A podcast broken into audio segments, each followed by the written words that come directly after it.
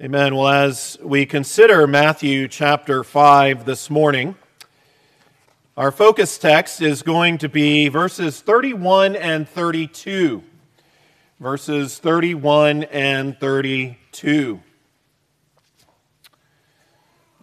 Hear now the holy word of God written for you and for me today.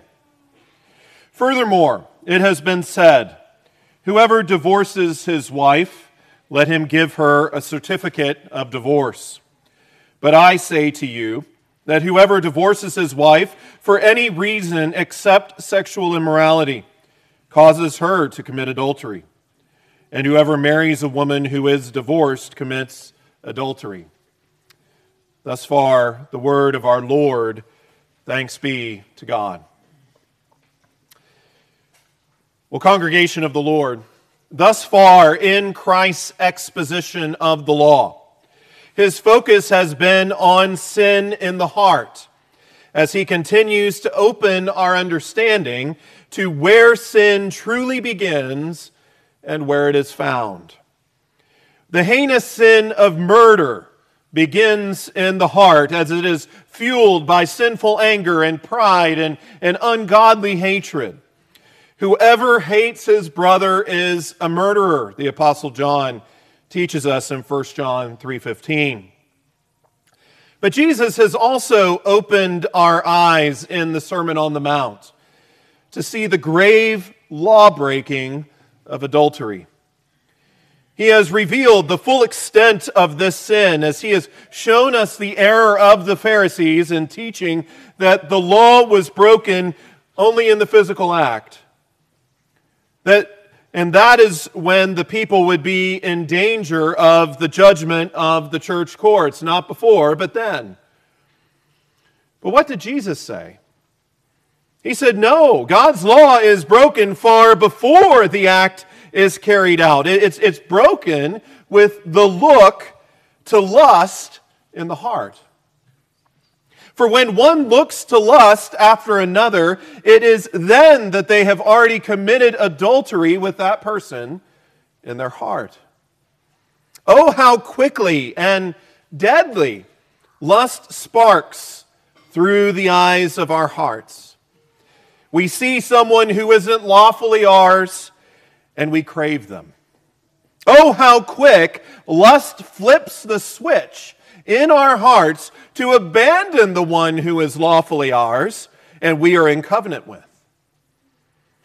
Oh, how quick lust flips the switch and, and lures those who aren't married down the path toward fornication.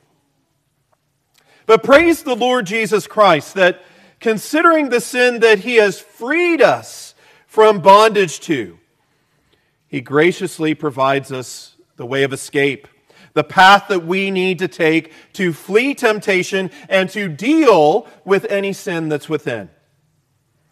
And what is Christ's instruction to you and me regarding adultery? Kill lust, kill covetousness, and kill it quickly before it kills you. We need to deal with our eyes and our hands, don't we, beloved? We need to mortify sin in our hearts and practice godly control of our eyes, of the gateway that leads to lustful desires in the heart.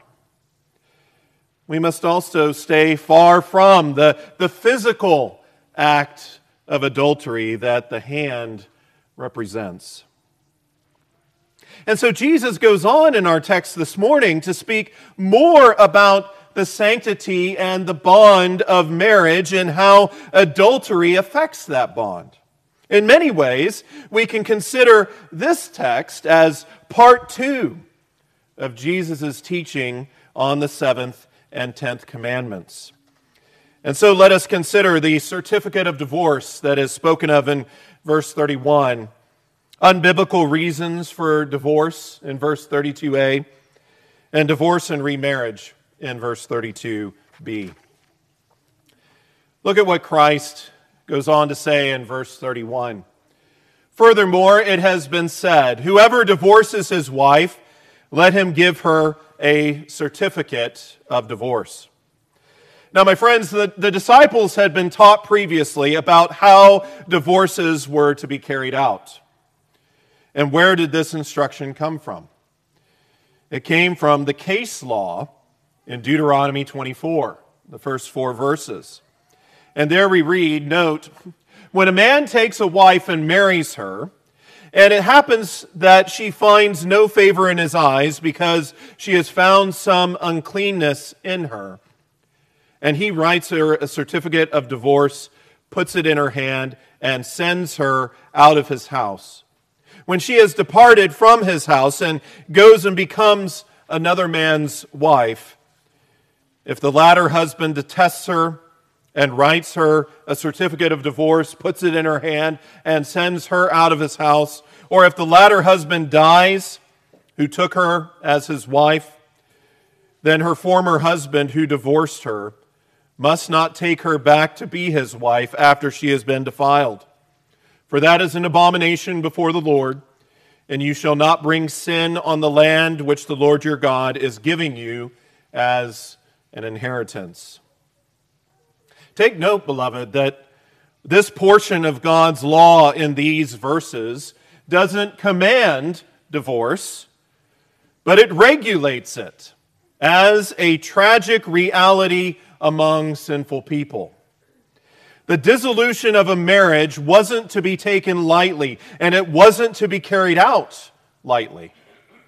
The same is true today. A marriage covenant wasn't to be ended by simple word of mouth or by verbal agreement, but rather it was to be done solemnly by a legal certificate in writing, attested by witnesses. And the same is true today as a divorce must be finalized legally through a court. And yet, what is true about marriage? Marriage is designed by God to be a sacred and binding covenant between one man and one woman for life. Until death do they part. It's a covenant that is entered into before God and witnesses on the basis of the solemn vow of the man and the woman to become one flesh. And we know this to be true from Genesis 2:24. Therefore a man shall leave his father and mother and be joined to his wife and they shall become one flesh. And we're also taught this in Malachi chapter 2. If you haven't studied Malachi or read it lately, I encourage you to. It's a wonderful uh, prophet in the Old Testament, last book of the Bible, uh, the, excuse me, last book of the Old Testament. And um, these verses in particular are good to study on this subject. We see in Malachi uh, 2:14 which speaks clearly to the covenant bond and the treachery of infidelity. We read there, "Yet you say, for what reason? Because the Lord has been witness between you and the wife of your youth, with whom you have dealt treacherously. Yet she is your companion and your wife by covenant. Beloved, the marriage bond, the marriage covenant, is sacred, it's solemn, it needs to be taken seriously. The Westminster Confession of Faith, chapter 24, section 2, helps us to better understand what marriage is.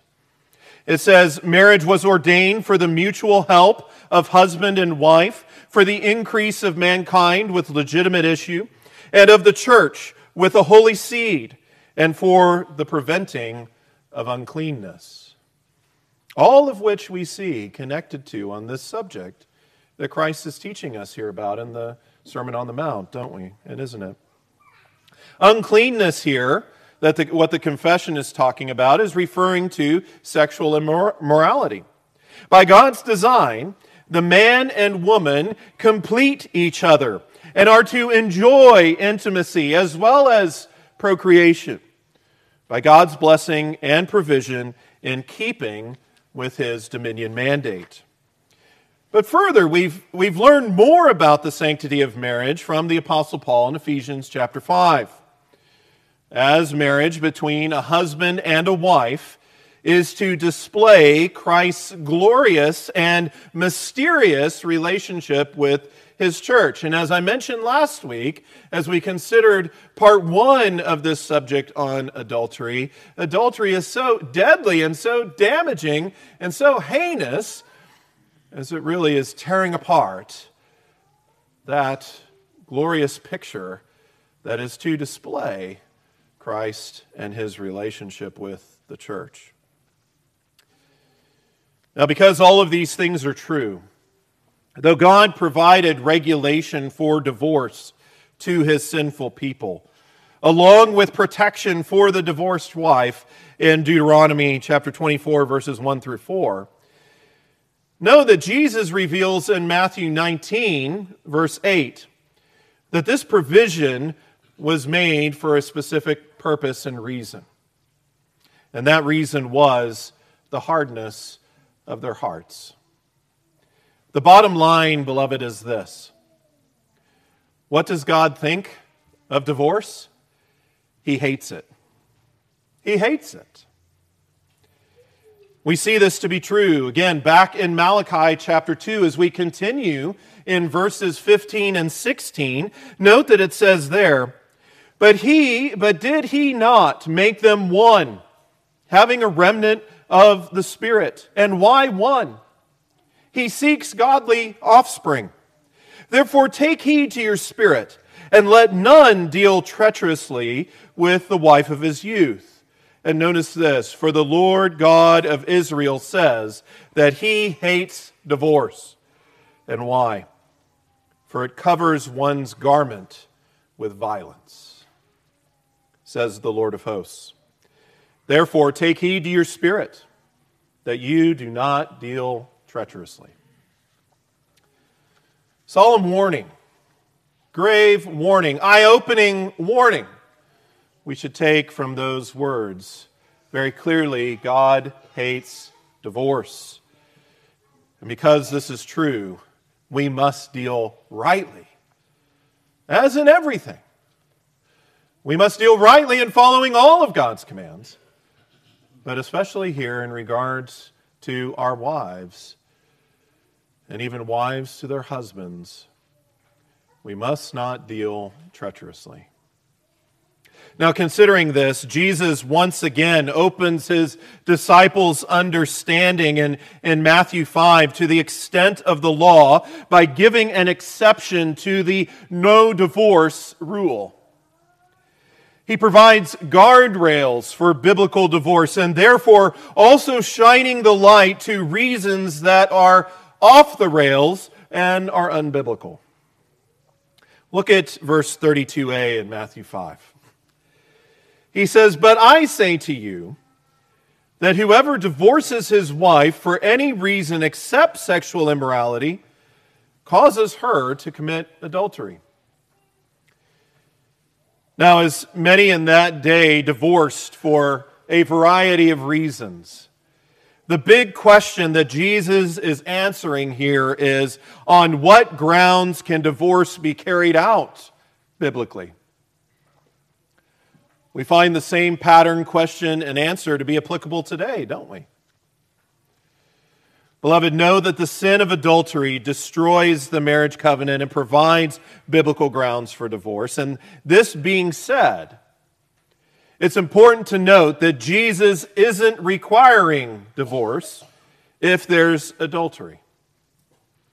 He is only saying that the innocent party can pursue divorce in such a case. However, the ideal situation is that though they have grounds, the marriage should seek to be preserved. Repentance should occur. Forgiveness of the sin granted and, and reconciliation pursued. But see also that as Jesus says what the very narrow biblical ground is, he also points to all others being unbiblical and would cause the wife to commit adultery. And why? Because in God's eyes, which are the eyes that matter. In God's eyes, the marriage covenant would still be lawfully intact and binding. Beloved, it isn't lawful to divorce for any reason that the couple wants. It isn't lawful to divorce because the relationship is strained, or one or both spouses are unhappy, or the relationship has just lost its spark. It isn't lawful to divorce because of so called irreconcilable differences. Consider Jesus' answer in Matthew 19, verses 3 through 9, as he answers the Pharisees' question. We read beginning in verse 3 The Pharisees also came to him, testing him and saying to him, Is it lawful for a man to divorce his wife for just any reason? He answered and said to them, Have you not read that he who made them at the beginning made them male and female, and said, For this reason a man shall leave his father and mother and be joined to his wife, and the two shall become one flesh? So then, they are no longer two, but one flesh. Therefore, what God has joined together, let not man separate. They said to him, Why then did Moses command to give a certificate of divorce and to put her away? He said to them, Moses, because of the hardness of your hearts, permitted you to divorce your wives. But from the beginning, it was not so. And I say to you, Whoever divorces his wife except for sexual immorality and marries another commits adultery. And whoever marries her who is divorced commits adultery. Expanded, but very similar words here to his words in Matthew 5. But further, beloved, as we consider the whole counsel of God, remember what the Apostle Paul taught the saints in Corinth in 1 Corinthians 7, beginning in verse 12. He says, But to the rest, I, not the Lord, say, If any brother has a wife who does not believe and she is willing to live with him, let him not divorce her. And a woman who has a husband who does not believe, if he is willing to live with her, let her not divorce him. For the unbelieving husband is sanctified by the wife and the unbelieving wife is sanctified by the husband. Otherwise, your children would be unclean. But now they are holy. But if the unbeliever departs, let him depart. A brother or a sister, note, is not under bondage in such cases, but God has called us to peace. My friends, see that verse 15 here gives us the second ground for biblical divorce, and that being of, will, of willful desertion. Paul says that we are called to peace, though, notice that as well. If the unbeliever is willing to stay, verse 12, stay with them. If they leave, Paul says, let them go. In that case, the Christian spouse isn't bound to stay married. Again, like with adultery, divorce isn't required here. In fact, the better way would to seek to be at peace, would be to seek reconciliation. Again, we're guided well and carefully minded from Westminster Confession of Faith, chapter 24, but here, in, in sections 5 and 6 as we get a better understanding of these grounds and guardrails. In section 5, it says this Adultery or fornication committed after a contract, being detected before marriage, giveth just occasion to the innocent party to dissolve that contract. In the case of adultery after marriage, it is lawful for the innocent party to sue out a divorce, and after the divorce, to marry another as if the offending party were dead. Although, section 6, the corruption of man be such as is apt to study arguments unduly to put asunder those whom God hath joined together in marriage. Yet nothing but adultery or such willful desertion, and notice this, as can no way be remedied by the church or civil magistrate, is cause sufficient for dissolving the bond of marriage. Notice that. As, as this occasion may arise, it is the responsibility of the innocent party, the parties involved in the marriage, to seek these things out. But also, notice that if it can't be resolved by the church or even the civil magistrate, eh, we've got a problem here, though, don't we? The magistrate tends to just welcome it. Let's go to divorce court and get it done. They're not seeking to stop it. They're not seeking to pursue any other path be done before the document's signed and everything's official. We see the problem there. The confession, uh, chapter 24, section 6, finishes by saying this Wherein a public and orderly course of proceeding is to be observed, and the persons concerned in it not left to their own wills and discretion in their own case. So, what about remarriage after divorce? What about remarriage after divorce? Look at verse 32b in Matthew 5. And whoever marries a woman who is divorced commits adultery, Christ says. Now, as we've gleaned from both Scripture and the confession, lawful remarriage after divorce is different when considering the guilty party and the innocent party. In the case of adultery, the adulterer can't lawfully remarry in God's eyes. They must remain unmarried. However, the innocent party can remarry in the Lord as if the offending party were dead. Remember Jesus' words in Matthew 19, 9, uh, excuse me, 19, verse 9 where he said, And I say to you, whoever divorces his wife except for sexual immorality and marries another commits adultery. And whoever marries her who is divorced commits adultery. Now, though there is some debate, I believe the same is true with willful desertion. The deserter should remain unmarried. However, the innocent party can remarry in the Lord as if the deserter were dead. Now, here also Paul's words about remarriage after the death of a spouse in Romans 7, verses 2 and 3. For the woman who has a husband is bound by the law to her husband as long as he lives.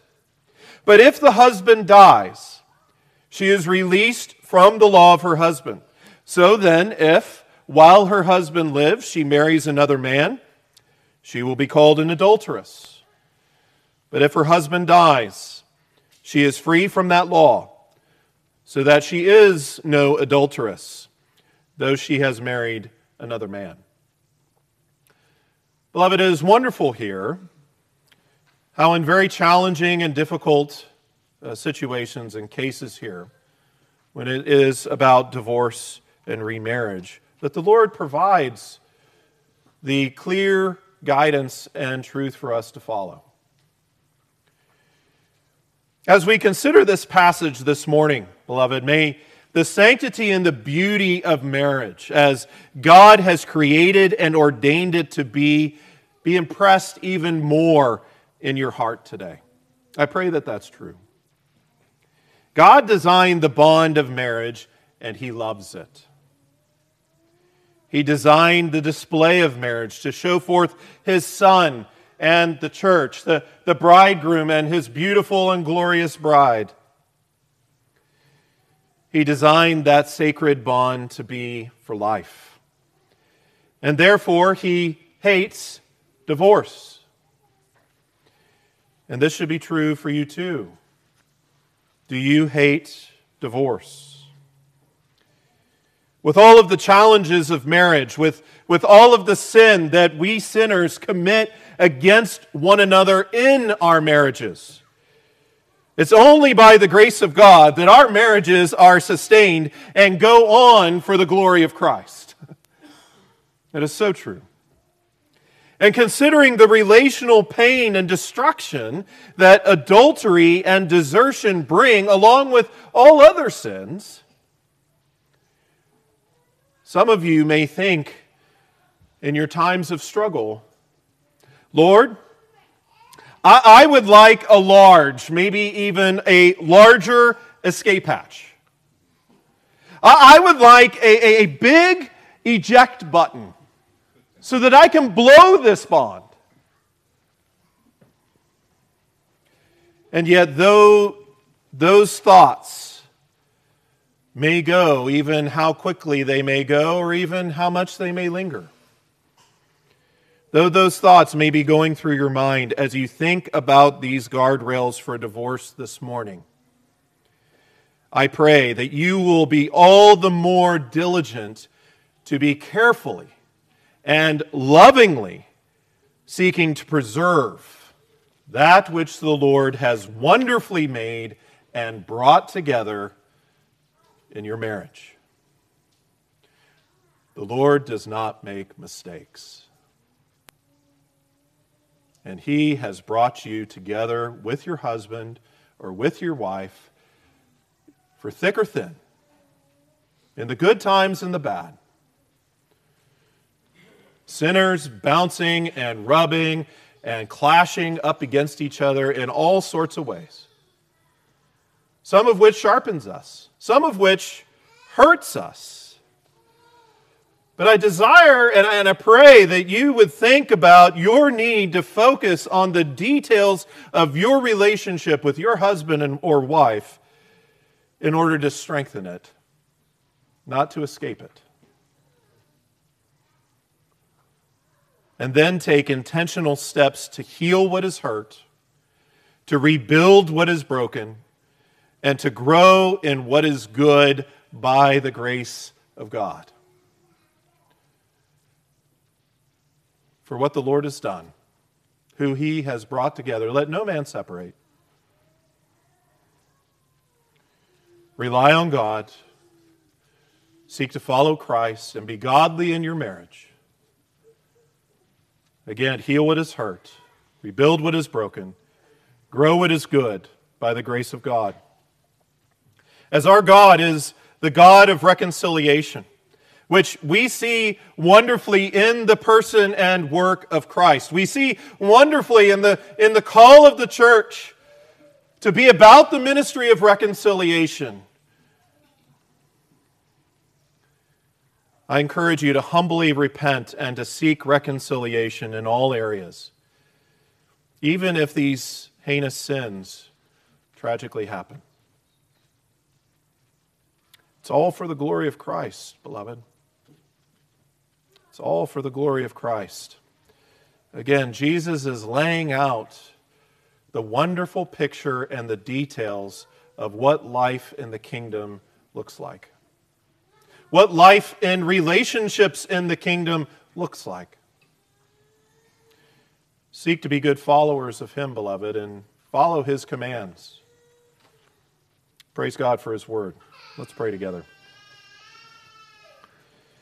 Our gracious God and Heavenly Father, we pray that the truths of your word here would resonate in our hearts and minds. Oh God, help us with our marriages. Help us to be committed to strengthening them each and every day as we depend upon you and not weakening them. Help us to deal with lust in our hearts. And may you, by your Spirit's work, grow and deepen true and sincere love within us, and that towards you and our spouse. Give us a strong defense, Lord, we pray. Against lust, against adultery, and cause us, O oh God, to seek reconciliation and preservation of that which you have brought together. We pray these things in Christ's name. Amen.